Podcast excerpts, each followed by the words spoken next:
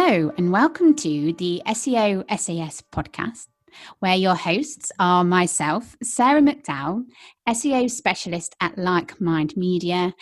And of course, we have the wonderful, vibrant, beautiful, flipping funny, good in the kitchen, just an awesome person, Hannah Bryce, SEO manager at Holland and Barrett. Why do we call ourselves SEO SAS? Well, we are your special answering service when it comes to SEO. We love talking about SEO. That's why we have a podcast because we thought, what better way to get stuck into topics, debate things that are happening in industry, get sort of talking about what's working, what's not, and generally just help everyone get better at SEO. This show is brought to you by the team at Like Mind Media. Like Mind Media help clients find their audience and start having conversations with them, whether that's on social media, content, or even podcasts, just like this one. We're actually using their podcasting equipment right now. They're super lovely people who take time to understand your business and think like Aww. you. Thanks, Hannah.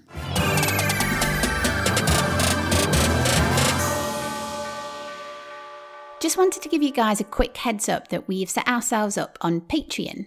Patreon is a platform that supports projects just like our podcast. So, for £5 a month, you can become a premium member of the SEO SAS podcast and receive additional benefits such as bonus episodes. You'll be the first to know about episodes, events, anything that we're up to, plus more. So if that sounds like your kind of thing and you want to get involved, you have two options. You can visit www.patreon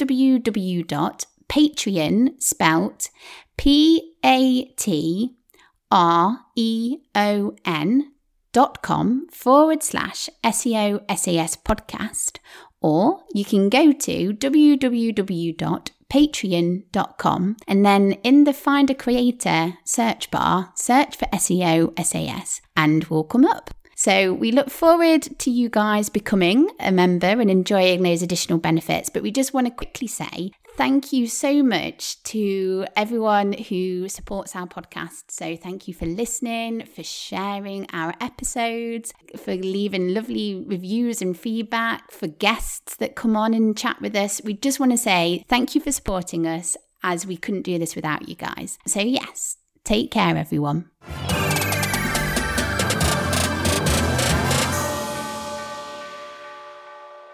Right, Hannah, how are we doing? Yeah, I mean that was that was some intro. Thank you. that was awesome.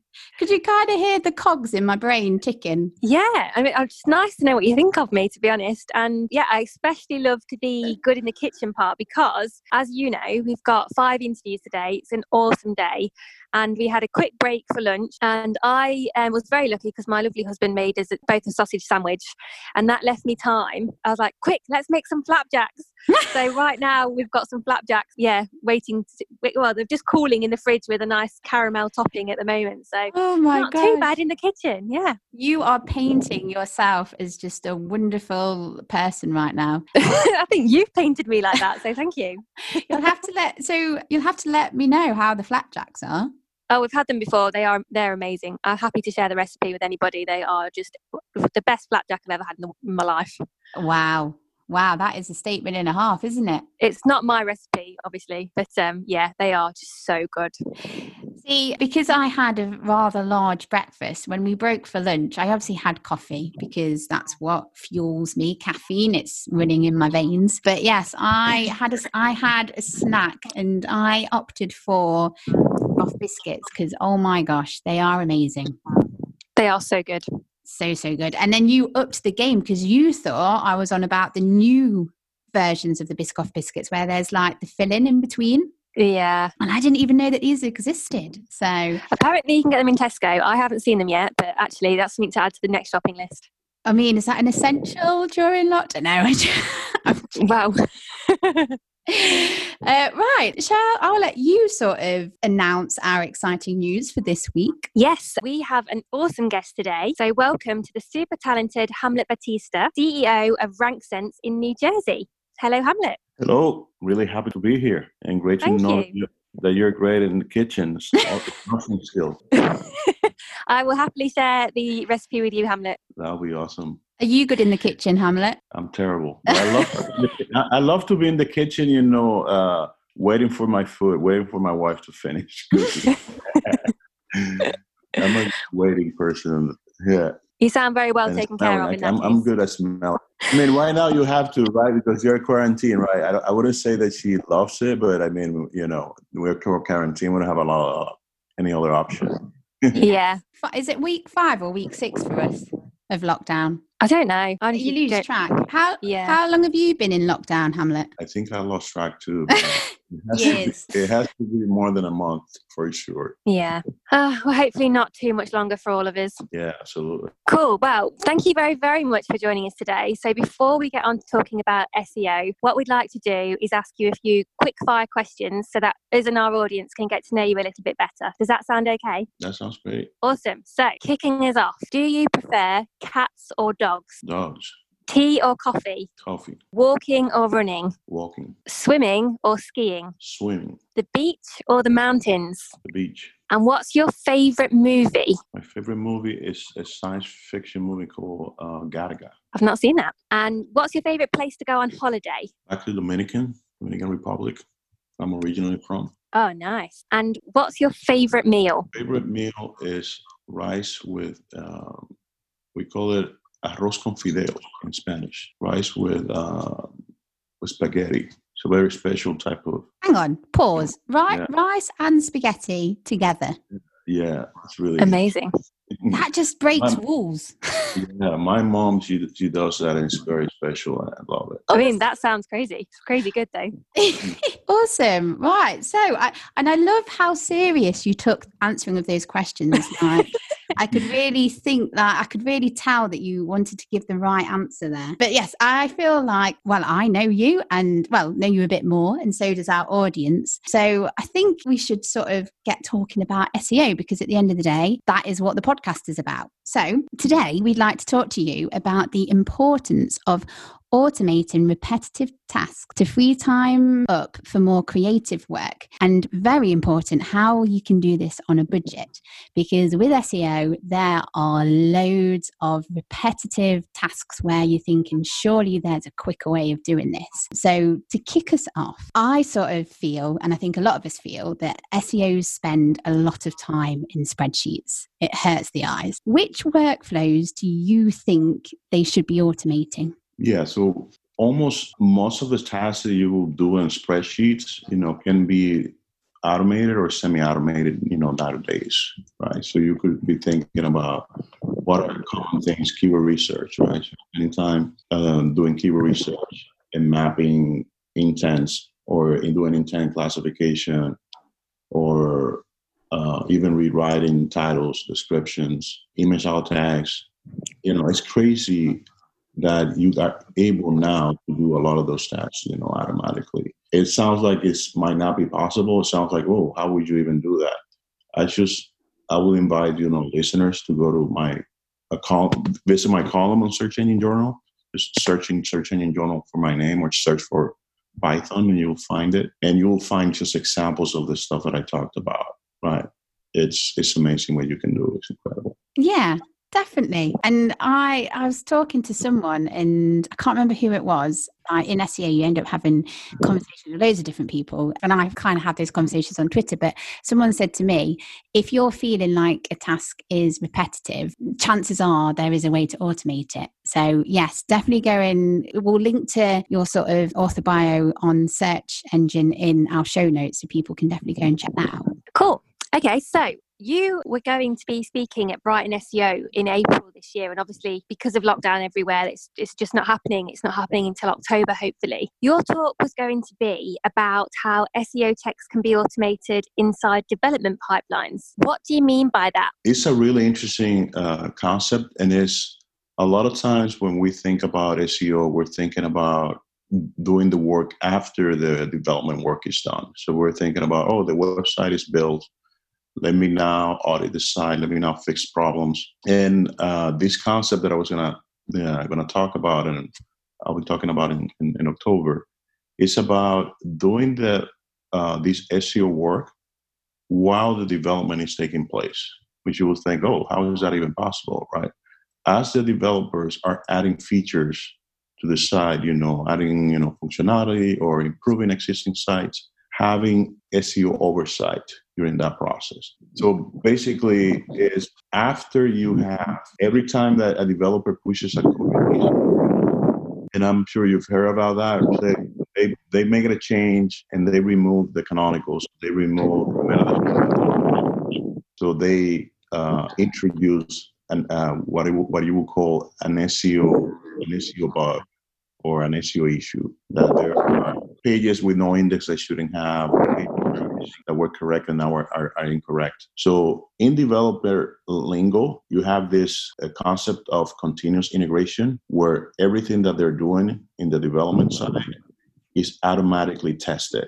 So they write a feature, and when they re- they publish that feature to their what is called a code repository, typically it's GitHub, it gets automatically verified that the features that they intended to do actually work the way they're expecting them to do.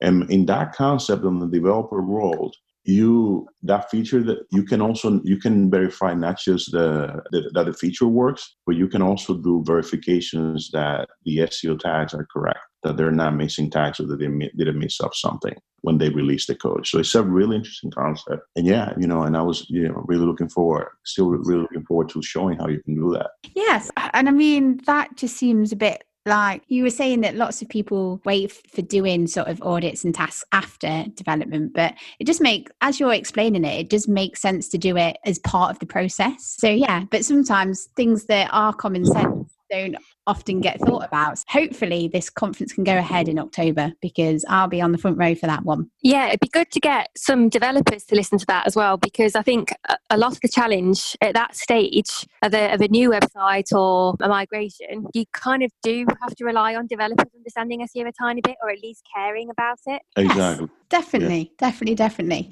Okay, so some people, I know that when I hear about automation, I completely understand like how how important it is and how it can sort of free up your time so you can be doing like more creative things with your SEO time, as it were. But I suppose one thing that I struggle with is knowing what sort of skills I would need to sort of look into automation. So, what would you say is essential? Yeah, so I, I think if you're looking into automation, you should at least be comfortable with doing advanced manipulation in, in sheets or in, or in Excel, right? So so you should be comfortable with with combining uh, Google Sheet functions or Excel functions, and you should be comfortable with dealing with regular expressions.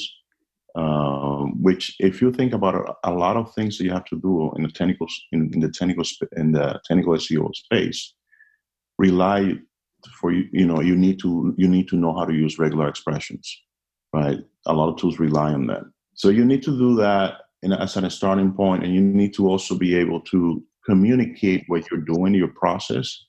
You need to be able to learn how to write uh, or express your your tasks, the processes in pseudocode. What is pseudocode? Pseudocode is not really programming code, but it's like you can describe things at a level of detail that a computer can take from right? Once you have those skills, and it doesn't take a lot of time to practice them, you can uh, take on the challenge of learning, you know, a programming language like you know Python or JavaScript that will enable you to take these ideas and these skills and, and start building automation. Amazing. So, just talking about regular expression there, for anybody who doesn't know what that is, what how would you explain that? So, a regular expression is it's like a search right? So when you're performing a search in Word or in, or in Excel, you're searching for a phrase. Instead of searching for a phrase, you can search for a generalized phrase. So a regular expression is a way to search in a generalized way. So for example, um, you want to search for Hamlet Batista, right? And you will say, okay, I'm going to search for Hamlet Batista, but what if it's not written, what if it's misspelled? Right? You want to search for a brand name, and you'll say, "What is my brand name?" It's not. It wasn't spelled correctly. So you know that sometimes you start removing characters to mm-hmm. figure mm-hmm. out, and so that regular expression is kind of like that idea of how do you generalize a search so that you can account for different ways to type it by removing characters. So that's kind of like a what I will say the simplest way to explain what it is. That's uh, awesome. Thank you. So you've mentioned JavaScript and Python, and I mean, regular listeners will definitely know what JavaScript is because we do talk about that quite a lot, but we we haven't really touched on Python much. How would you describe that? So yeah, so both are general purpose programming languages, right? So there are two ways you can look at a JavaScript, for example, that you're more familiar. So there is the front end code that adds the, the, the functionality to the web page, right? So there is the dynamic part of the web page that is powered by JavaScript, right? And we talked about the, the you know the performance impact and we talked about googlebot executing javascript right? So mm-hmm. the other way to think about it is that the, it is a programming language that enables automation. So you can use javascript to automate things right? And i've written for example an article uh search engine journal that that what i show you with javascript how you can automate uh, the url inspection tool so you can automate the browser and give the browser instructions click here, click there. So, Hamlet, sticking on the sort of theme of Python, what kind of previously hard to get insights can Python give us? Yeah, that is that is an excellent question. I can, for example, give an uh, share. I share. I just shared. I think yesterday, the day before yesterday, a tweet about a research that I did for another talk that I'm I'm going to be giving uh, in, in a couple of weeks. And it is about finding content gaps and more specifically content format gaps. So, one really interesting change that is happening in the industry is that we're way past the 10 blue links. So, this traditional view that, okay, I'm going to write content for keywords and I'm going to be looking at my blue link. What is it ranking? It's been dramatically out. Uh, it's changed dramatically because you have so many search, features, right? So you have images, videos, you know, carousels, knowledge graphs. You have all these interesting features in the search results, and you have to start shifting your thinking and where am I missing content that can become a, a content format where I can have I can capture a search feature, right? An image, a video, a feature, feature video, feature image, top story. And there are no tools that are doing that right now. So you can't just say, okay, I have my, my pages, which ones are missing content features that are performing, right? So I exactly did that. So I took Python code, combined a, few different uh, work that I've done uh, across different articles and, and speeches, and, and I created that visualization that shows you in a heat map, binary, what I call a binary heat map, which essentially shows you uh, two colors. In yellow, it shows you if the search feature, uh, that page is ranking for keywords that are require, requiring that search feature, but that page doesn't include them. And I do that by looking at the structured data in the page. So I extract the structured data from the page and identify whether it's missing those things that are important for the for the to show up in the search feature. So and and and you can you know my followers they're really excited about that and looking forward for that talk. But that should just give you an idea of something that is really hard to get. Yeah. And one of them even mentioned, "Wow, you know, I can't." Because I said I combine information for from Search Console, from uh, SEMrush, and from the structured data on the page. And he said, "Yeah, wow, that's interesting because I cannot even get all that stuff you're mentioning from the off the off the shelf tools market." Awesome. How do you think SEOs should get started learning about Python if they've never looked at it before? Yeah, and I, you know, and so I keep going back to my column in Search Engine Journal. So I wrote an article precisely about this, which is because I keep asked the same question: How do I get started? And typically, what I did is, oh, here is this course from Coursera, and here is this other course from uh, Kaggle, which are great. But then when I the feedback that I got from the SEOs, yeah, those are great, but they're designed for people that want to become programmers or data scientists. And an SEO doesn't have the time to spend months or even a year to learn all everything you need to learn about the language to be productive. And I said, okay, let me see if there is an easier way for SEOs to get started. And I wrote a very simple article. I, I call it an, an introduction to Python for SEOs for SEO pros that are familiar with, with spreadsheets. So, and it is an article that is practical. It's a pragmatic article that takes a, a piece of code that already exists.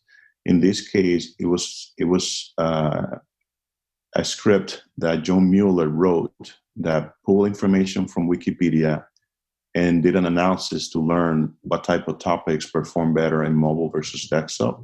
I thought it was really interesting, and it will be a really interesting example.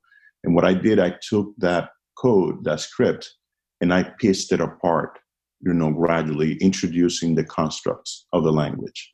Right here is what is a Python, you know, string. There is a, a Python list. This uh, a for loop. This is a function. They started walking through the different features of the language, but at the same time, you're learning something that is practical and useful, and you're actually watching the code as as it progresses to accomplish the different parts of what Mueller set out to do. So I thought that was really interesting because it's practical. Mm. You can put it to to to you can start typing it and, and making it, and and you can get something valuable out of it. You know, so I thought it was that's a good introduction think. Yeah, honestly, um, I've I've checked that article out because that's I think that's why we reached out to you. We just thought the article oh. is so awesome and it's so helpful that we needed you to get you on to kind of be the Python guy. oh, that's incredible. That's really awesome to hear that. I'm glad that, that you found it useful. What would be hilarious, Hamlet, is if you actually had a phobia of snakes. you know, that's really the case. yeah yeah, and I'll tell you, I will tell you why, because that's that's not a common pet in my in my home country, right? I see that here it's a common pet in the U.S., probably in the U.K. as well. And I was like, wow, take a pet. It's not something we'll have.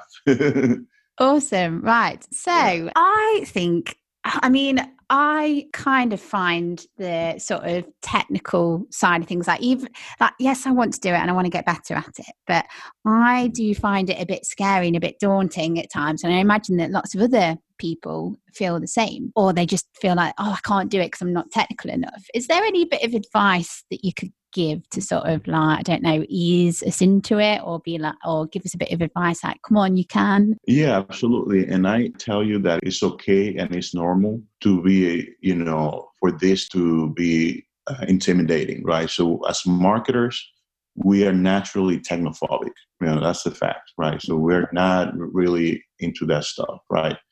And I like I love to give the example of Ruth Everett from Deep Crawl right? Probably that she's also going to be uh, one of the speakers, and she's going to be actually talking about Python, introduction to Python. And I love because she she overcome her fear, right? She doesn't have a, the developer background that I have, and she was in, and she told me that she was inspired by a webinar I gave, you know, for the company about automating text generation. And I show her, look, you know, this stuff you can do it. You can take images and have this code describe them.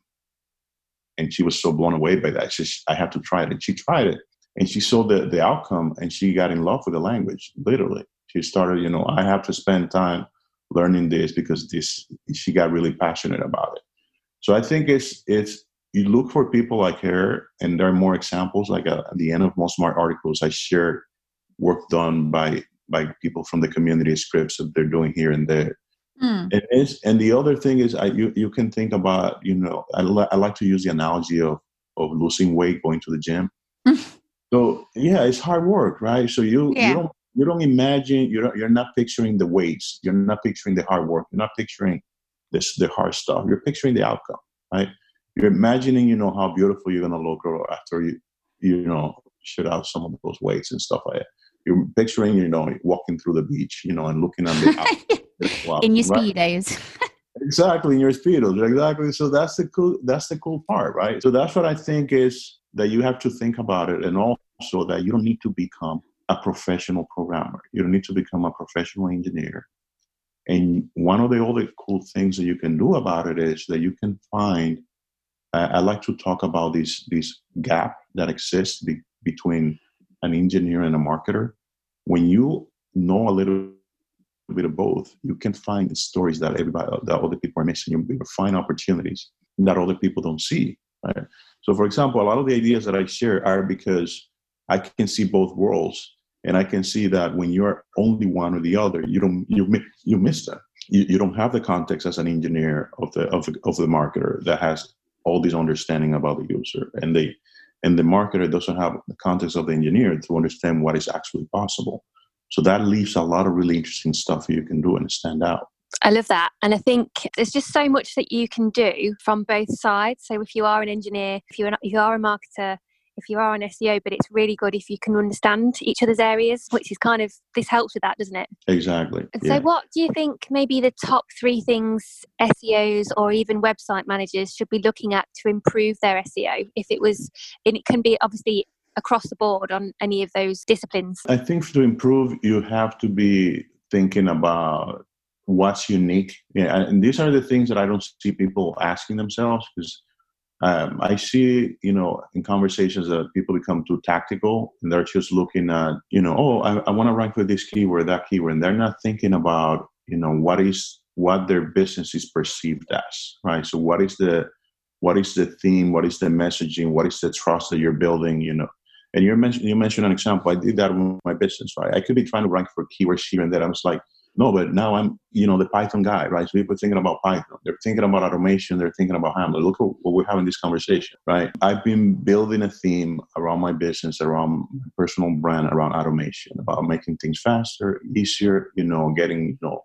new ideas to the market. So you have thinking about all these content efforts, all these SEO efforts, how do they add up to a story that you want to, that sets you apart from everybody else in your market? That's what I think is from my perspective the most important thing because all these other tactical things should be as supporting functions of that overall theme overall message that you want to bring out to the market about who you are what you're trying to accomplish and why you're trying to accomplish it right? And it's kind of like a different way to, to look at it right? And the other thing is that also looking at the change at the context how fast it's changing how how fast we're shifting away from the 10 blue links to more you know, the search engines are now answering engines, right? They're more yes. trying to be, what do you want? Here it is the answer. That really nicely leads me on to this next question. We've probably got time for one more question each, um, and then we'll probably get into the future. Obviously, a good topic is to sort of discuss okay, where is SEO going to go? How is it going to change? So, do you think it's going to be about more automation, less people, which is always a scary topic? Is there going to be more focus on content intent? Yeah, what, what are your thoughts on that? Yeah, and I, I want to reference uh, a research that Microsoft published just at the end of January. I can share the links you you share with the listeners after the. Yes, any links or anything like that, I can pop, pop in the show note and share over socials and stuff. Yeah, so Microsoft shared a research from you know the advertising unit where they said what are the trends that they see happening and becoming important for the next ten years. And you know we're fortunate that Microsoft listed as one of the hard skills SEO. They listed SEO as the top one hard skill that they see as important for the next decade. And they listed also data analysis, they listed behavior analysis, and they listed in, in the fourth place automation. So they mentioned automation, they mentioned SEO, data analysis. So you start seeing, right, that this stuff of Python and this stuff about, you know, that I'm talking about, it's not a, it's not a fad. It's, no. It's going to be super critical for the next 10 years. You, are going to listen to what Microsoft have to say, aren't you? oh, yeah, sure. But they also talk about the importance of creativity, right? So with all this stuff with automation, then the creativity becomes a far more critical role, right? And let me give you a little bit of a tip there, right? So when you're able to play in different worlds, it can bring up a lot more create, creative solutions, right? When you're able to take ideas that are working in different industries and you can see wow that's working really great for them and you can capture that and bring it to your to your to your space. You are being creative. You're bringing new new stuff that doesn't exist but you're you're essentially stealing it from other places. That's a really you know cool trick you can do there. Awesome. Yes yes. Most definitely. Brill thank you. Uh, sorry i was i was talking again and i forgot i was on mute. Can you hear me now? We can. We can. Uh, this this uh, recording from home thing is not for me. Um, so, Hamlet, as well as being the Python guy, you are also CEO of RankSense. And the RankSense website says it will speed up SEO results from six months to six weeks. Can you give us an example of when and how that's happened for an e-commerce company? Yeah, absolutely. And uh, and e-commerce is our sweet spot. You know, most of our clients are in e-commerce. So yeah, so basically, it it is because we call this agile SEO, which is you. We built a technology platform where we you are able to make changes incrementally and learn from them. There are three components that allow us to shrink the, the time from months to, to six weeks, as, uh, as we mentioned. It is First is bypassing the dev queue. So we don't have to rely on developers.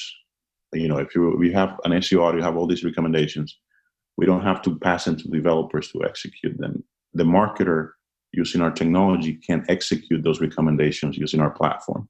Our platform, another way you can think about it is like a Google Tag Manager, but for SEO, where you as a marketer is you you are managing the tags but they're not after the page is loaded with javascript they're rendered our, our technology is able to inject those tags before the page is rendered and is happening in, in the in the cdn in the cdn is you know a cdn is a technology layer that most medium and large sites use to speed up their pages and speed up their performance so we inject those tags during that layer. Allows us to bypass the developers. And also because we're bypassing the developers, we don't need to batch them a lot, of changes. Oh, here's my audit. Here's this massive list of things you have to do, developers. And when you have time, no. You are doing it yourself. You can do it incrementally. Okay, this week I'm going to work on the title tags. Okay, now I have this batch of changes. I push them myself and wait for Google to pick them up and also track the results. All that stuff from within our technology. That sounds amazing.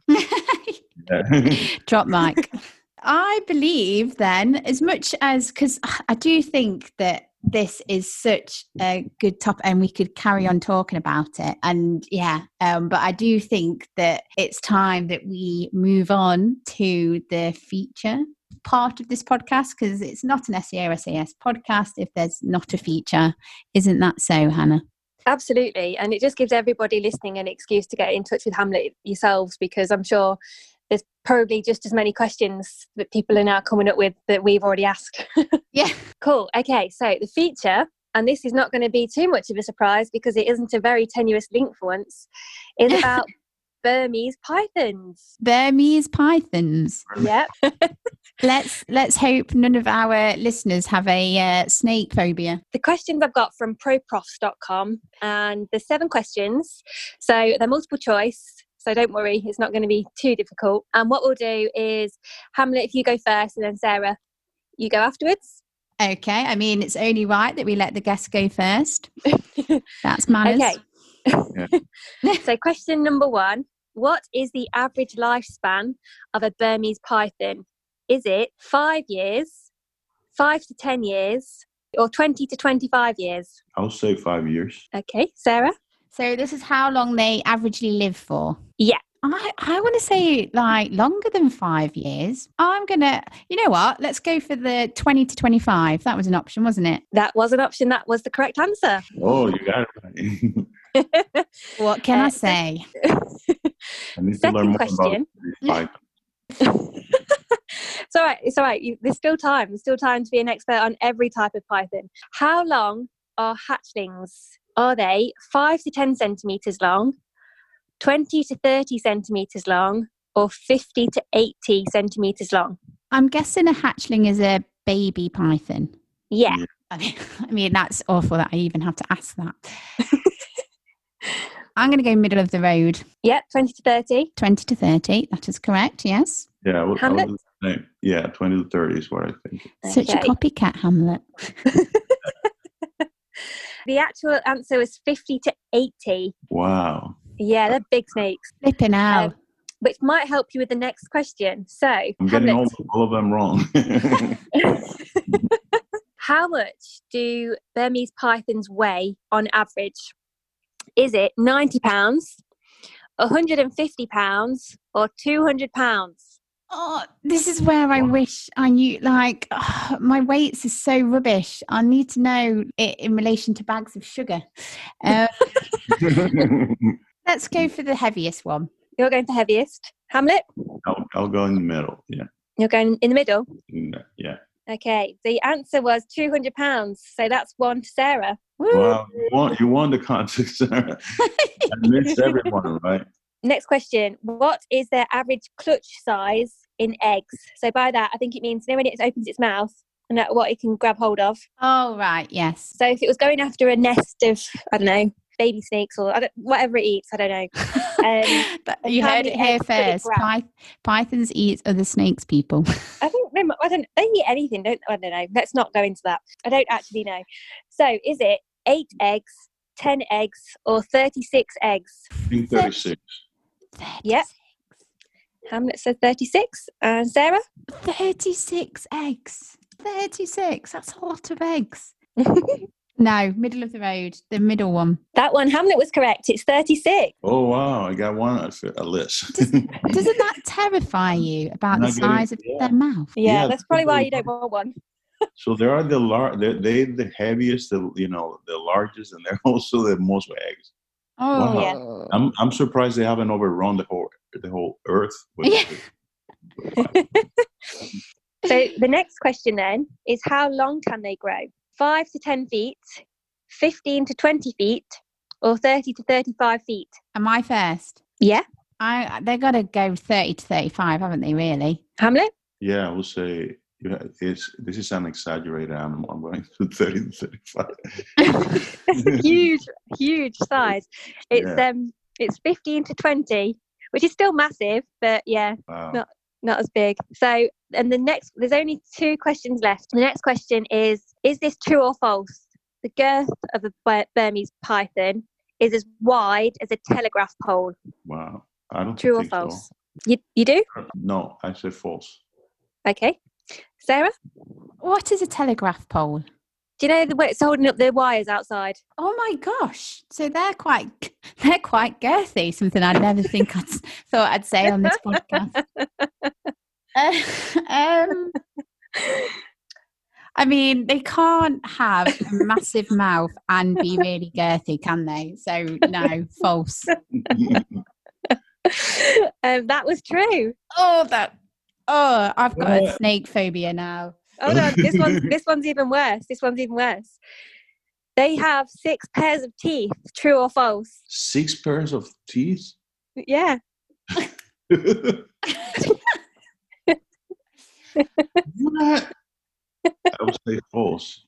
I was gonna say, I feel, I feel like we're Now you're making me. Now you're making me think about Dreamcatcher from Stephen King's. Yeah. It does feel like we're creating like a monster, and all you're doing is explaining a snake. no, now I now I can understand where uh, where Stephen King's uh, got the inspiration. that book. Yeah. No, I'm saying false. So you're both saying false, yeah? Y- y- yes. I don't That's it correct. It was Oh. made up. They haven't got six pairs of teeth. Oh, that's good to know. I, I didn't want it to be true either, so I will always say false. so um the the scores are three two to Sarah. So congratulations, Sarah. Wee. Yeah. You are the Burmese python expert and Hamlet is the python expert. You might be mm. safe, Hamlet. Ha- Hannah, do you have a forfeit this week? I don't actually. Actually, no, I do. I do. Oh, You have to say, tell us what your favourite animal is, as if you were a snake. So I you have to say, my favourite animal is a something, and I- then, but you have to sort of hiss it like a snake. Yeah, I think a rodent will be my favorite animal. I'm a snake. yeah, that- that's a good one. Yes, because you just eat it, wouldn't you? Exactly. But yes, well, I mean, it is shocking that I, because I normally lose these, don't I, Hannah? Yeah, So I feel I say, I good. say yeah, but Yeah, it's yeah. not always. Cool. Well, unfortunately, that brings us to the end of this week's podcast. Thank you so much, Hamlet, for because I know that we got you up a bit at the crack of dawn. So thank you so much for spending your some of your Saturday morning when you could be sleeping talking Yeah. to us. And sharing your wisdom, it's um, it's been absolutely wonderful, and I think it'd be really valuable to our listeners. So thank you. That's awesome to hear. Thank you. How can people find you?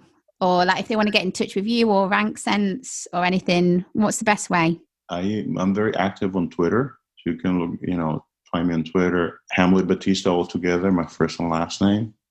Um, and they can also go to my website.